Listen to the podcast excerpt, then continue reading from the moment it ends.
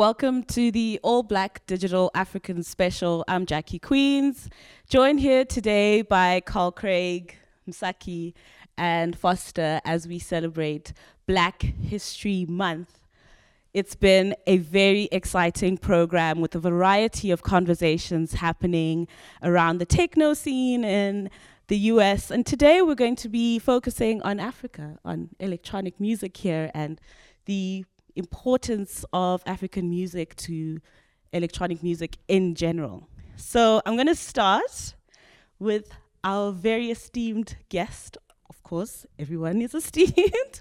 Thank you so much for coming through today, Carl. Um, I think a good start would be what for you is the significance of All Black Digital being here in Constitution Hill, performing at a very historic place, and you know the connection between Africa, Detroit. What does it mean to you?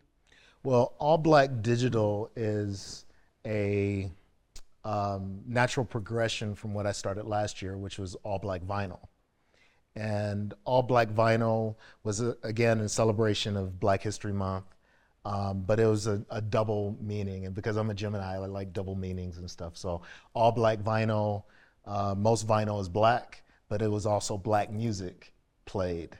Uh, for the whole month. Each each day of February was a different tune, and this year, since we are working together with Beatport and Beatportal, uh, that doesn't sell vinyl, All Black Digital makes more sense in, in that way. So, uh, celebrating black music uh, in the United States is one thing, but celebrating black music from the roots of where black music comes from, which is Africa, is even better. So I'm really happy and proud to be here with uh, with all of my uh, all of this, the descendants from similar ancestors, and uh, you know this is this is a, an amazing thing. So it's important to be in Africa. It's important to be in, in South Africa, in Joburg here, um, and to uh, be inspired and influenced by you know what you guys are, are doing here, which is which is uh, um, I would probably have to say uh, definitely a more pure form of of black music than than what we have in the United States. I would even I would even contest that on, on some levels because, you know, I think the um, colonial project here was so successful that we are always trying to fight to f- remember what we had, you know. Okay. Um, I grew up being taught ABBA and Elvis, and mm-hmm. uh, like I can, if you wake me up at three o'clock, I can sing you any song by the Beatles, mm-hmm. and that was my education. So we were talking even on our walk how like you know the whitewashing in the education systems was quite cunning and thorough, and it ca- it came with a cultural erasure, and we are now relearning ourselves. And the power that I'm finding as an artist is that I can still trace these sounds, and I can still go to these instruments and I can still access this wealth and this cultural heritage that we have. But it's almost like a back project for us, this generation, mm-hmm. because we grew up listening to Whitney Houston mm-hmm. and we grew up with really consuming what the West gave as, as, as, as, as kind of more important than what we had. And so when, when you say a purer form, it is because it's always been and it's going to be pure because it's, it's, it's us and it's, and it's originally from here. But um, a lot of the practitioners now and the musicians and the, the, the artists are rediscovering the cultural heritage after being, yeah, after really have like operating in a sense of loss, and a place of loss, and a place of not valuing what we have. So there's an awakening, but it's. And this is part of yeah. my experience that I have to to be able to get being here because you know, of course, we have a romanticized view of Africa, being black a black man from Detroit. you know, it's like, oh yeah, going back to Africa, going back to my roots, going back to this, going back to that. But then you come here and you know, nobody's on the corner playing playing drums. no, you know, they're watching MTV at home right now. They're watching MTV, yeah. so you know this. We're watching you guys. yeah. Well, that's great. it's a beautiful thing, but it's also like it's it's so nice to have that conversation and to see um, I was talking the other day about how Black Motion, Black Motion is a South, South African, you know Black Motion, they're like a, a house duo, and they reference bossa nova a lot. Mm-hmm. And people are, like have this ahistorical view of how music and sound has traveled. Mm-hmm. And um, someone was making a comment about how like I, I, I wrote a song with them called Boy from Soshanguve, right? And it's based on Antonio Carlos Jobim's Bossa Nova, keep, keep, Girl from Ipanema. Yeah. Mm-hmm. And I'm trying to show that like Black Motion has brought the, the idea of Bossa to um, modern South African um, house consumers. But we, Black Motion doesn't know that Bossa comes from here. Mm-hmm. So, you know, like I was talking to Murder and he was like, yeah. I'm like, you know, Bossa is from Africa. And he's like, no, I thought it was from there. And I'm like, well, this is how it moves around. And, sure. and so it's interesting how we think that we're referencing something, but we're all referencing each other because essentially this is how sound has traveled. And this is how what we need to understand in the diaspora. And these, these styles um, came from Africa, but of course they got to the Americas via the slave ships, mm-hmm. you know? So things change. I don't know how long the uh, the ride was from going from you know the the western part of Africa to whatever the first places that they landed, whether that was Jamaica, and then it would go. You'd either go north or you go south, you know, or you went through Portugal or however however the the routes were. But as I grow older, um, you know, part of the education, the maturity is to pay attention to to the education. Like uh, there's a there's a dish in in Lisbon that uses collard greens in it, and we all thought collard greens was a specifically American slave thing, you know. But then you find out later that collards were in ancient Rome, you know. So there's there's these things that come over that we grab as our own, and then there's other things that come over that other people grab as their own, and then is resent back and repackaged as it being, you know, maybe a, you know a, a white Brazilian thing, but it comes from, you know, Africa. You know, on the flip side of things, uh, just coming back to Msaki's point, you know, us growing up, obviously being exposed to international music, uh, it's for me, I, have seen it as as, a, as us Africans being fortunate, because now you start seeing the change that the whole world is looking at Africa, because we we we've always been behind. I always make an example of Cape Town, for example, uh, geographically to Johannesburg. Johannesburg has always been seen as the moving city with the music, and everyone in Cape Town kind of like being laid back. So everyone's kind of like being showing us what is it that they can do. And here comes now Africans taking everything and putting it together and creating it in our own way. So in a way, you know, but it's de- debatable. But I feel it, it's been fortunate for us to kind of like, you know, be the last ones because now we we know what every other region in the world can do, but they don't know what we can offer. Mm. But that, from what you're saying, in an American sense, is what rap is. So you're talking about that you knew all the Beatles stuff, but um, I mean, Man Machine from Kraftwerk, you know, um, uh, uh, uh, uh Trans Europe Express, Numbers from Kraftwerk, Afrika Bambaataa took that music and flipped it into what has become hip hop and, and rap music, you know. So you guys are taking your influences that were from here, but you're also taking those other influences, and then you have the possibility to make something that could be that next global cultural phenomena. And I'd love to see that.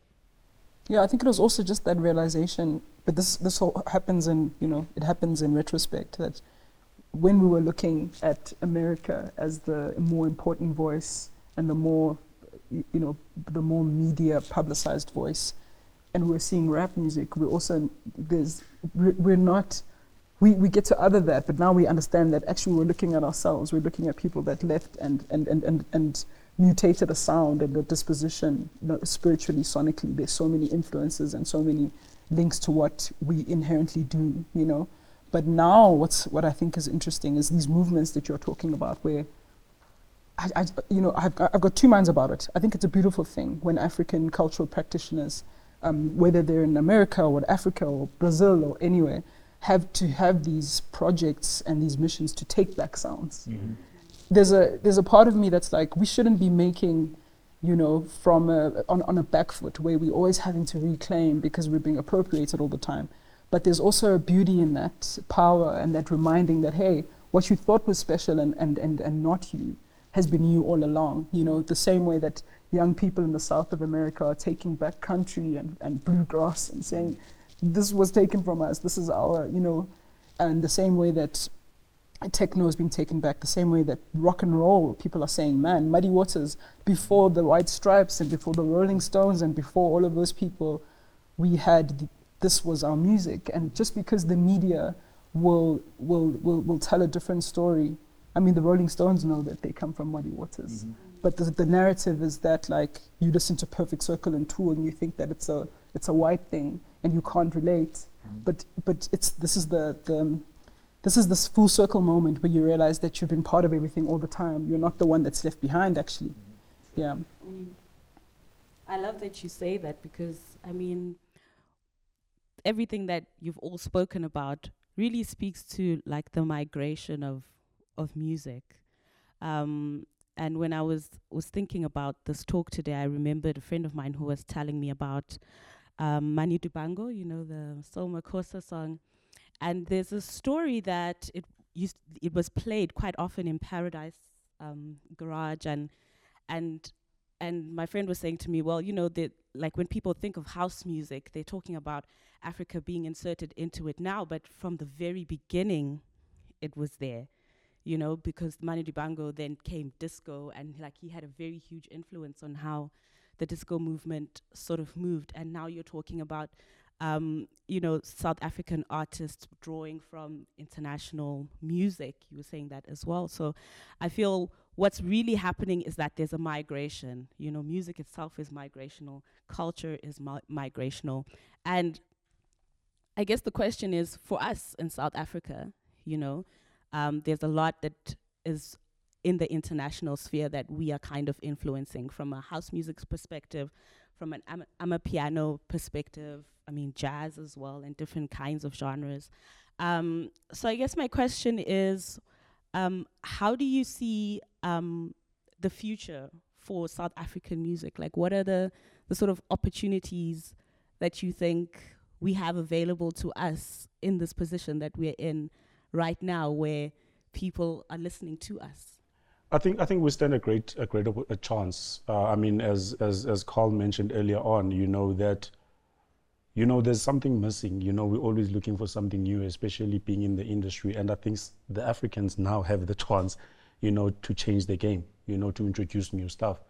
And and this comes from as much as I mentioned earlier on that we've seen what Europe does, what America does, all, all of these countries and now the ball is in our court. You know, it's about time now we start changing. I, I love what amapiano are currently doing, slowly but surely getting into like into the world. You know, and I, I guess also one biggest problem that I always have is when when we try to to kind of like make our products like for instance amapiano trying to taking amapiano and trying to formalize it yes the industry the the business side needs to be formalized but the rawness of our sounds, you know, that's how people like it.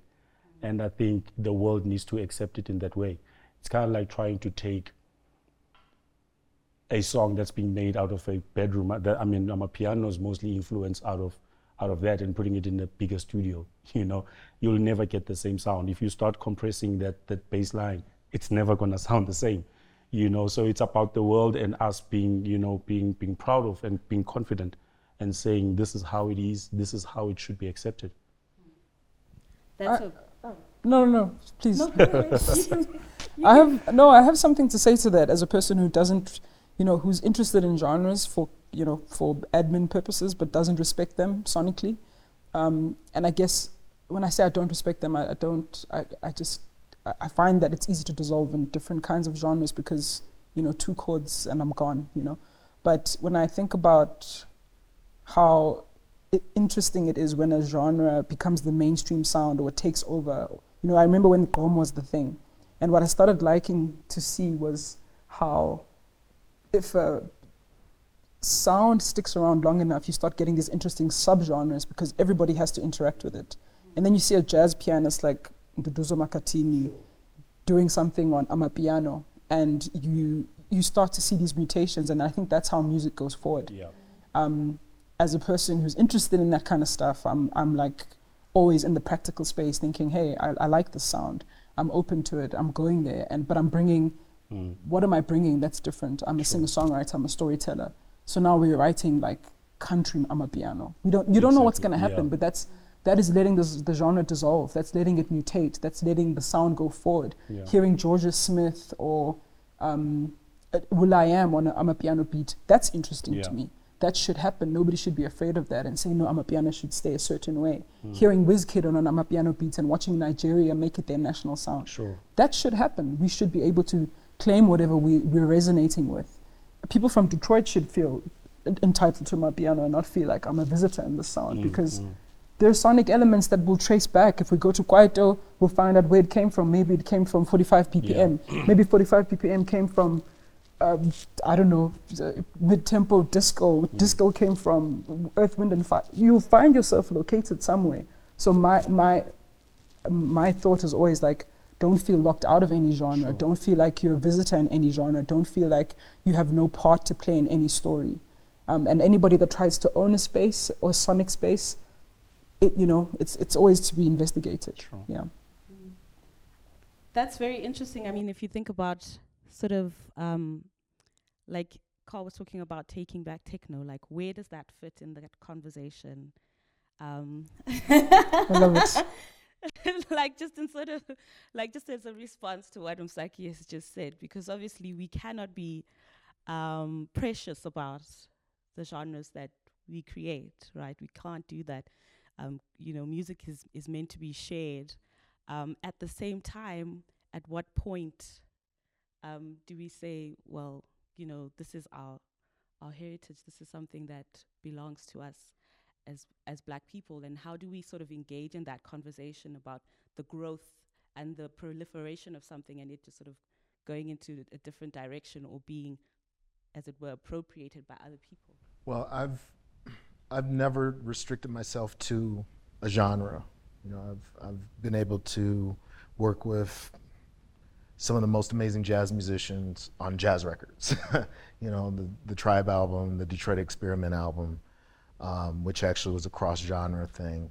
Um, you know, I've I've done a lot of music over the years, but there is something that you have to give to authenticity and by having a pop star do a track that's based on something that might be more underground could take that authenticity away from it and actually forge something that makes that artist look like a fraud. Mm. So they have to be very careful about when they cross genres, you know, because that could be a make or break for somebody's career. You know, he might be mm-hmm. big in South Africa, and then the minute he does a South African style track, it's just like this guy's a fake. You know, Yeah, we don't. true. We want the real him. We don't want him messing with our stuff. You know, so um, you know the the idealistic uh, aspect of of uh, being able to cross genres is, is amazing, and I'm totally with it. But unfortunately, the reality of what comes into it, it takes a lot more to um, to even convince somebody to make that possible. You know. So somebody like Quincy Jones could walk in and say like, okay, you know what, we're gonna try to make a track and we're gonna do something a little different, and but and they're like, Quincy, we love you, we trust you, we know you did bad, you know, we you did Thriller, you did Bad, you did, you know, you did uh, Off the Wall. We know we're gonna make a hit out of this. Okay, Quincy, let's do it. You know, not everybody has that juice. Yeah, no, I'm being a I'm being an agitator, and I'm also like um you know it's just a f- philosophical submission that if you have an idea of any kind of history, you'll find a meeting point or a dissolving point, but you need to do it with humility. You need to do it with reverence. You can't do it within a spirit of just wanting to replicate and gain something from it.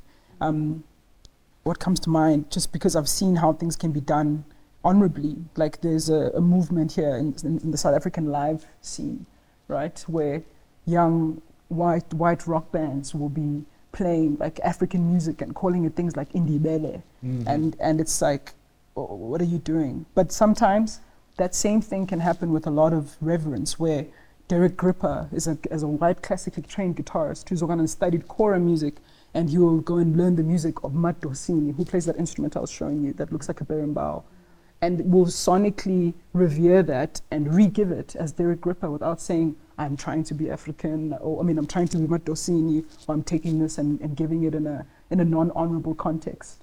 I think there's space for that. I think there's a space to reimagine things with honor. But I also think that the thing that you're talking about, where people can sense the authentic- authenticity, Mhm. is the fact that people are intelligent spiritually and they're intelligent creatively. They can sense the posture of heart when something is created. If you're doing it with reverence, there will be clues when they're listening to it in the speaker. They, don't even, they won't even know what it is that's irritating them, but they'll be like, something is not making sense here. Okay, so in in relation to that, Yeah. Th- But this is just a, an opinion I have. in Yeah. relation to that, Graceland, Paul Simon. Why did you have to go there? Because now I'm like, I'm listening.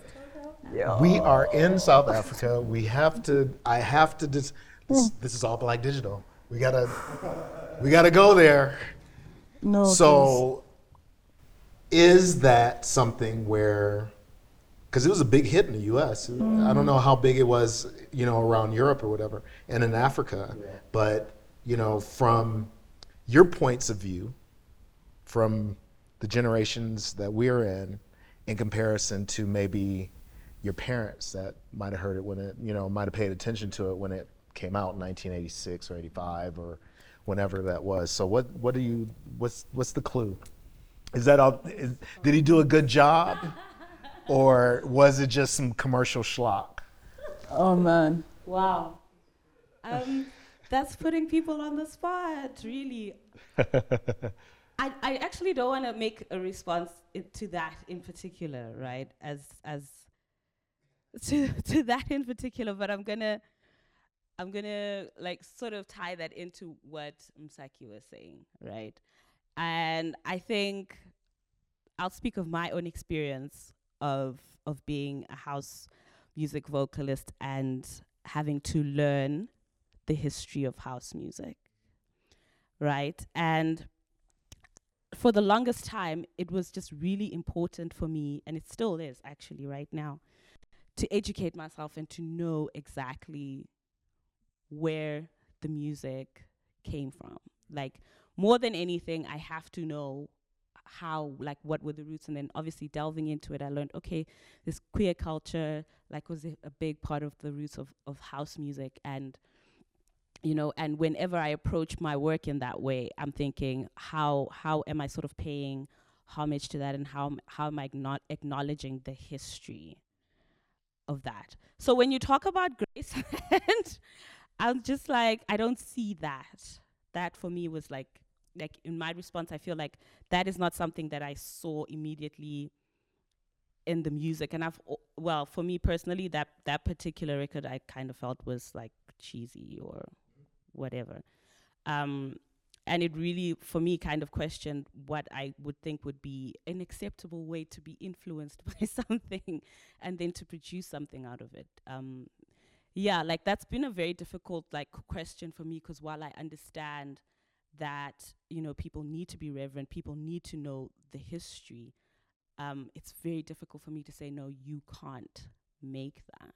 I think okay, I'll try to keep it brief, but where you are saying th- the history is, is it's, it's important to know the history. It's also the how. How did Paul Simon roll out his project?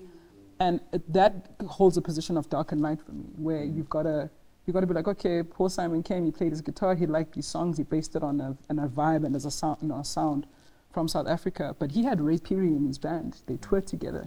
He took, he really wanted the sound to be authentically represented there's something to be said about that. That could also be another form of exploitation. But I think when I t- hear the relationships and the and the honor and the respect and the equality, like you know, it was a you, i how you do something is important as well. And I know even an accordion player who's now in Cape Town who was taken into that band and they toured. They were able to change um, a soundscape. They were able to make something that is supposedly niche in South Africa, a global sound. I don't think that's altogether negative.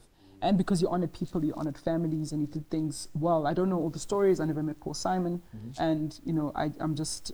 I, I happen to know a few people that my one my one friend is, is is the daughter of Ray Phiri. She probably has more to say about how they were treated, and I don't know the ins and outs. But it, from a person who's just listening from the outside, it sounds like it could have been done in reverence. It sounds like it could have been done respecting where the sound comes from mm. and giving a platform to highlight where it comes from. It would have also been nice if Paul Simon would have had, you know, a double header with Ray Phiri's band. But we don't know what the politics of the time were. We don't know what the logistical constraints were. But I think there was an attempt to do things well, and I can accept that. Yeah, yeah. And also, like, just the, the outcomes of it, you know, we, don't, we, we obviously we won't have the full story of the benefits, how it benefited, you know, the locals. Probably by having Paul Simon there, it brought the rest of the band, you know, to the, to the world and uh, obviously benefited out of that. So it's quite a difficult one, uh, but I think the importance is why did they do it, you know, and unfortunately we can't answer that. Yeah. But that's a bigger that's a bigger thing about why do we need a Paul Simon to amplify an African sound? Yeah. carry on. Right. Well, Yeah. with with, I mean, with the creation of of ideas and music and stuff, I wouldn't doubt that Paul Simon wrote some songs, tried to do them in the studio, and was like, "This doesn't sound right. It needs some African in it." And you know, who's the most famous Afri- African that's making music? Okay, well, Hugh Masekela. You know. And then it's like listening to Hugh Masekela records, and then maybe doing the research or having the people around that said, "Yeah, you know, you this is the guy that you really should do." But it did happen when apartheid was was still still happening. So I doubt if he was living in the townships. You know, I doubt that that was a situation where he was able to really immerse himself in South African life and South African South African culture. So it was, of course, dependent on the people who are true, who are the real deal in, in this situation. Now, one one thing that, that came to my mind, which is really funny. So, um, Detroit, we're talking about Detroit techno, right? Um, but there's Motown. I'm not sure how familiar you guys are with Sure, Motown. yeah. But Motown is Detroit, before Detroit techno. But there's a little connection with South Africa. I think it was called Chisa Sound. And that was Hugh Masekela's label. And it was distributed by, by Motown.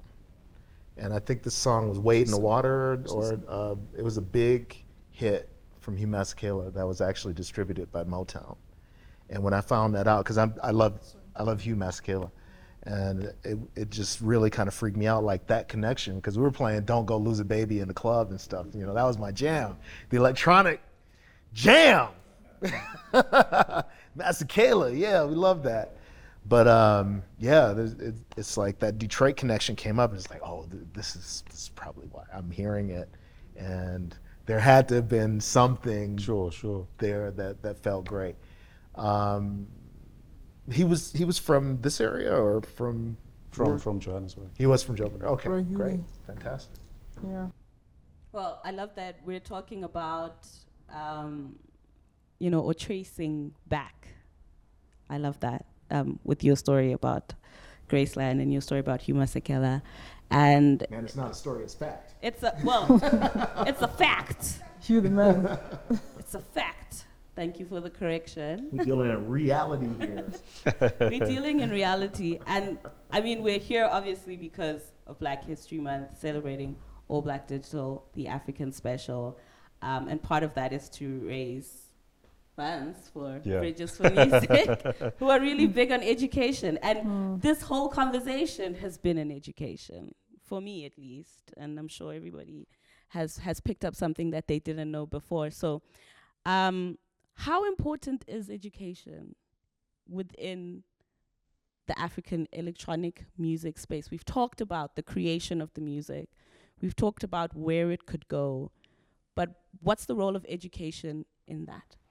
Well, it's quite important, you know. Uh, I mean, just looking at, at how music has, has, has evolved, you know. it's very important because I mean we in, in the past years we've been dealing with uh, you know guys that are uneducated, you know, with a passion and talent, just wants to produce. And lately with the technology, getting your music out there, it's quite easy. However, you know, people need to generate revenue for themselves. You know, they need to understand the business side of things, and that's where Bridges kind of like comes in. You know, and also just uh, the equipment themselves, making them available you know, and because not, not every young kid can have a computer and have a, a software to produce music on, or, I mean, one being a DJ, it's not easy to get a CDJ 2000 Nexus Pioneer. You know, so it's very important uh, for, for, for spaces such as the Bridges Academy that we have in Langa. And soon, actually, we're going to be having it here in Johannesburg, just here at Conhill, something that we're working on. is very important uh, because we feel that that will actually, you know, uh, help the youngsters create more, you know, and also not only within the music uh, uh, education, but also bringing in mindful el um, elements in it as well. Because most of the guys that we are dealing with are coming from disadvantaged communities. And it's so funny earlier on today, just taking the tour uh, around, just realizing where we come from, you know, it brings back that trauma. And sometimes we have to deal with those trauma. Hence, we, you know, uh, bring in the mindful element in, in our program as well. So yeah, it's very important that we, we start planting the seeds now so that our music can actually be taken internationally. And yeah, we can be proud of it and make sure that it stays there. Thank you. Msaki, I know you joined the Bridges for Music family. Um, how important is education to you? Where did you receive your music music business. Oh my goodness. Music navigation, I, education. I think I'm a professional hacker. I've, I don't know. I just, I've, th- there's obviously genetics and there's community and receiving music and yeah, and its function and how the home operates, you know. I think we all have that as a gift in a lot of African families. Well, in any kind of gathering, you'll find that there's music. But I'm a bit of a late bloomer music wise. I started learning guitar um, as a frustration uh, because I, everybody around me didn't want to create. I was friends with music students. They always seemed too tired to make music. So I started learning guitar so I could say some of the things that I wanted to say and create when I had time. But, you know, falling in love with music has changed my life because I'm seeing how this and, and this passion that I have for the entire value chain has led me to understand, you know, like how many opportunities there are for young people and that visibility for all those opportunities is important. So I want to amplify, I want to, you know, I want to assist in kind of like making that back end, making that value chain a more sustainable one, making it available to young people and, and, and obviously the relationship between myself and, and, and Bridges for Music. In fact, the relationship with All Black and Bridges is a natural one because we care about those things. We're really we're we're trying to look at the future of what a like live music practitioner in Africa, what an independent mu- a musician in Africa, what the futures what the future holds. And so any space that's ready to imagine, to equip, and to inspire, we're there alongside it. And and, and I think the practical elements of education is you know first you look at the health of the person, you inspire them, you equip them with the knowledge, and then you give them avenues to to express that. And, and Bridges is doing that, and the partners around Bridges are doing that. And I think having conversations like this, where we link all these things together and we see where we all, you know, what the connection point is, what the common denominator is. It's essentially a love for mm. the culture, it's a love for the music, and it's a, it's a belief in how it can change society. And also, like, so sorry, just to budge in there. I mean, I'm, I'm quite sure most, like, most of the guys who are like kind of like in their ages or older, than Carl, you kind of like navigated yourself in the, into the industry. You never had a formal type of a training, you know, being learning the do's and don'ts. I'm not saying there's any rights or wrong in the industry, but I think it's about time now we start formalizing these things, you know, having such spaces within the township, you know, and also just changing the the, the, the, the, the geographic, you know, ways because I mean, coming from a disadvantaged community, from a township, you know, you would learn after passing your matric and then you go to CBD to look for a well-equipped school or work, you know, but now things are changing. Having such facilities in the township not only, you know, elevates the music industry, but also change the economy of the township. Thank you. Well, we've reached the end of our talk. Carl, Yes. last words from you. Uh, it's wonderful to be here in South Africa, and Joburg, hanging out with my new friends. it's fantastic. I'm sorry. Giving you the facts, giving you the facts. But I will say the last thing about the education aspect of it. Um, I'm happy that Bridges uh, for Music is doing what they do. Um, we have something new that's happening in Detroit. Um, Waajeed started Underground Music Academy, and um, I believe the idea is, is uh, going to be similar to what you guys are doing here. And what I would love to see is there be a network between Detroit and Joburg and anywhere else that's out, out there. Because, you know, the way the music industry used to work in the US, especially when you were selling black records, that they had a network of mom and pops that they went through. So you wouldn't see Egyptian Lover Records at Musicland or Sam Goody or anything like that. You'd have to go to uh, Records, you'd have to go to mom and pops, and they had this network. And I think the networks now, you know, we have internet network, but there needs to be that real physical network that happens in the education front. Um, also, what I don't know if you guys are doing this, um, and I'm not sure if Waajeed will do it, but the, the the situation that we have with musicians is that we feel that we can do everything, right?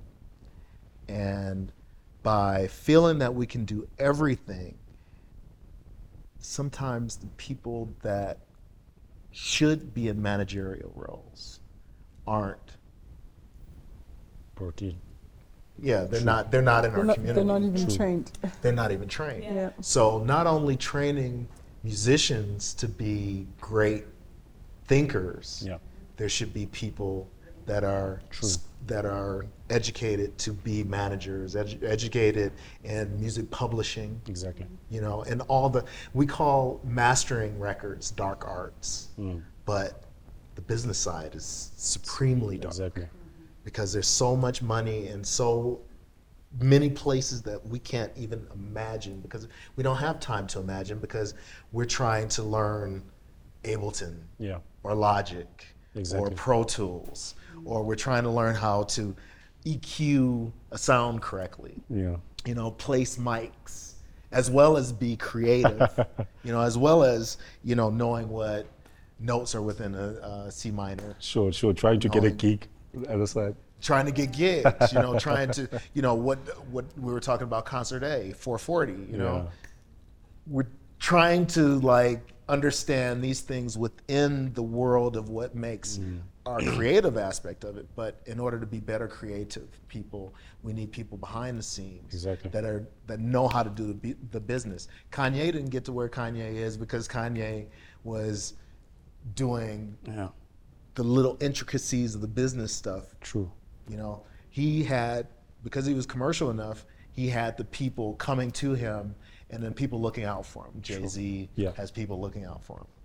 You know, so with within that world, there should be focus on how to get people who might not be as good in music to focus Yeah. on the dark arts, focus on the accounting, getting the True. accounting stuff right. You know, I mean, I, I, I flew by the seat of my pants. I own a record label. I, we own a booking company. You know, all these things. But sometimes just sitting down, like, God, the accountant is asking me for all this stuff for taxes. I haven't made tracks in months. You know, and I got to do this? No. You know? so there's there's a, a a whole world of things that should be focused in on. Yeah. And I hope that that uh, you guys will have a program like that. I hope that Waajeed will have a program like that for his thing, um, and anybody else that's, that's Yeah. you know doing what you guys are doing. I, I really Yeah. look forward to seeing that progression happen. So, so actually, we do have a program like that. So our, our music, our music MBA program, uh, which runs for five months, is actually that. Uh, because you know every youngster who wants to be in the music industry, they, they want to be the singer, they want to be the DJ Yes. in front, but they're not aware, you know, of the other careers behind. And I think one of the reasons we actually started the program was to expose, you know, the, the young talents to un, unseen careers, you know. So we don't only just take someone with a musical background, uh, we also try to create a supply chain amongst the students. We take 20 per intake, and we always encourage collaborations, you know, because you might be the good singer, but uh, the person next to you who's good at talking might be your best manager. Mm-hmm. And the great way to create the team is working together, or you might have a designer within the same intake. You kind of like create a supply chain amongst them, or a photographer, mm-hmm. and so forth. Yeah. So it's not only just music, but uh, obviously music is an attraction. Mm-hmm. Yeah, but we focus on more stuff. I mean, also it's very important because sometimes you get a lot of musicians who can't even read their bank statement. So we do touch on those things, and also it's very important for even an artist to understand what the manager's job is, because you know sometimes uh, people have a different understanding. They start thinking that they're working for the managers, but it's the other way around. So it's very important that we we teach uh, such um, knowledge. Sure. Thank you so much. I think that's a very important way to end the conversation because we have a lot of talent in South Africa and very few people who know what to do with that talent. So we need to build the infrastructure that will propel them and help them to thrive. And that's def- definitely what Bridges for Music is doing. That's definitely what your contribution is going to to help Yeah. towards. so thank you all for joining me this afternoon. I am really, really grateful to have had this conversation Cool. with Thanks, man. you all. Thank you. And Thanks. goodbye to everybody.